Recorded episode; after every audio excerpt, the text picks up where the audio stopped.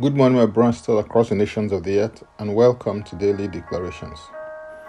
Our declaration for today came from Genesis chapter 37, verse 9, and it reads Then he dreamed still another dream and told it to his brothers, and said, Look, I've dreamed another dream, and this time the sun, the moon, and the eleven stars bowed down to me.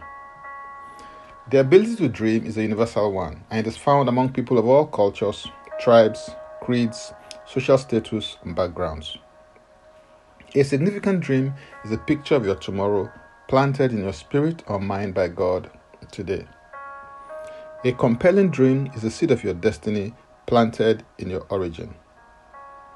God saw and knew the film of your life before you were born. Romans 8 28 to 30 says, And we know that all things work together for good to those who love God to those who are the called according to his purpose. For whom he foreknew, he also predestined to be conformed to the image of his Son, that he might be the firstborn among many brethren. Moreover, whom he predestined, this he also called. Whom he called, this he also justified, and whom he justified, this he also glorified. Dreams and visions are the language of the Holy Spirit. They will need to be interpreted correctly so that you can benefit from them maximally. A God given dream will pass through phases, seasons, ages, and stages, which include conception, nurturing, and delivery. This process propelled Joseph from his parents' house to the pit, promoted him to Potiphar's house, placed him in Pharaoh's prison, and subsequently elevated him to Pharaoh's palace as prime minister. Your dream would take time to be fulfilled and manifested. It took Moses 40 years of sojourn and preparation on the backside of the desert before he was commissioned to go to Pharaoh to let the people of Israel go. For Joseph, it took him 13 years from the time he dreamt both dreams in his parents' house to their eventual fulfillment in Pharaoh's palace. A God given dream will cost you, so you have to count the cost. In Luke 14:28, you are reminded, For which of you intending to build a tower does not sit down first and count the cost, whether he has enough to finish it? It may cost you several things, which could include your friends, family, fortune, time, treasures, talents, criticism, envy, jealousy, hatred, and prestige. For Jesus, his dream to be the Savior of the world cost him his name.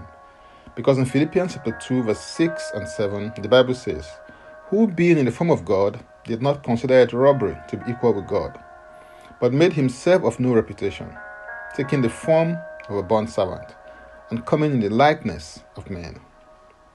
Your dream is your key to greatness, and you will need people to bring your dream to pass. In Proverbs 29, verse 18, it is stated that where there is no vision, the people perish, but he that keepeth the law, happy is he. Two deductions can be made.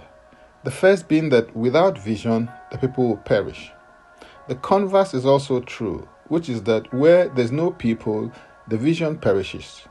Or to put it in another way, where there's no people, the dream will not move anywhere because there are people connected to the fulfillment of your dream.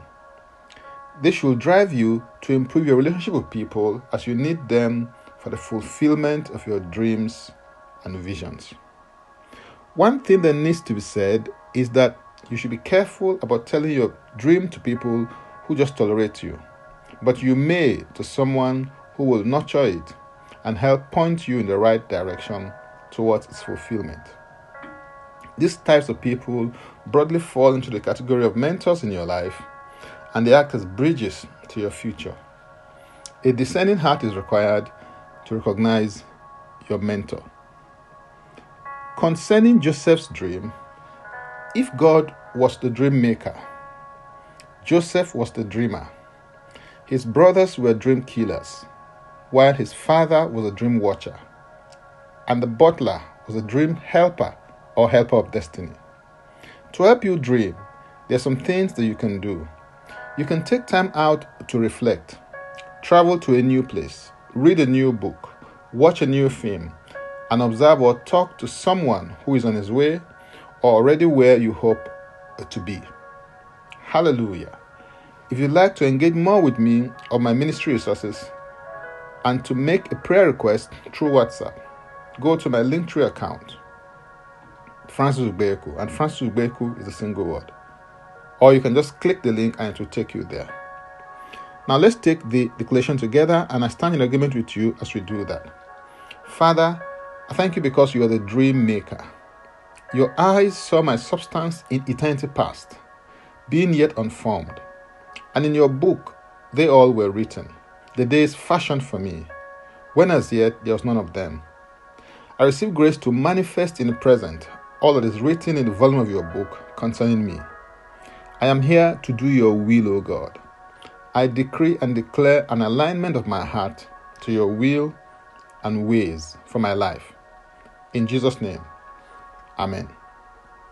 If you'd like to receive Jesus Christ as your personal Savior, please make this confession and declaration with me. Say, Father, I repent of my sins and I come to you today. I believe in my heart that Jesus Christ died for my sins according to the scriptures. He was raised from death my justification.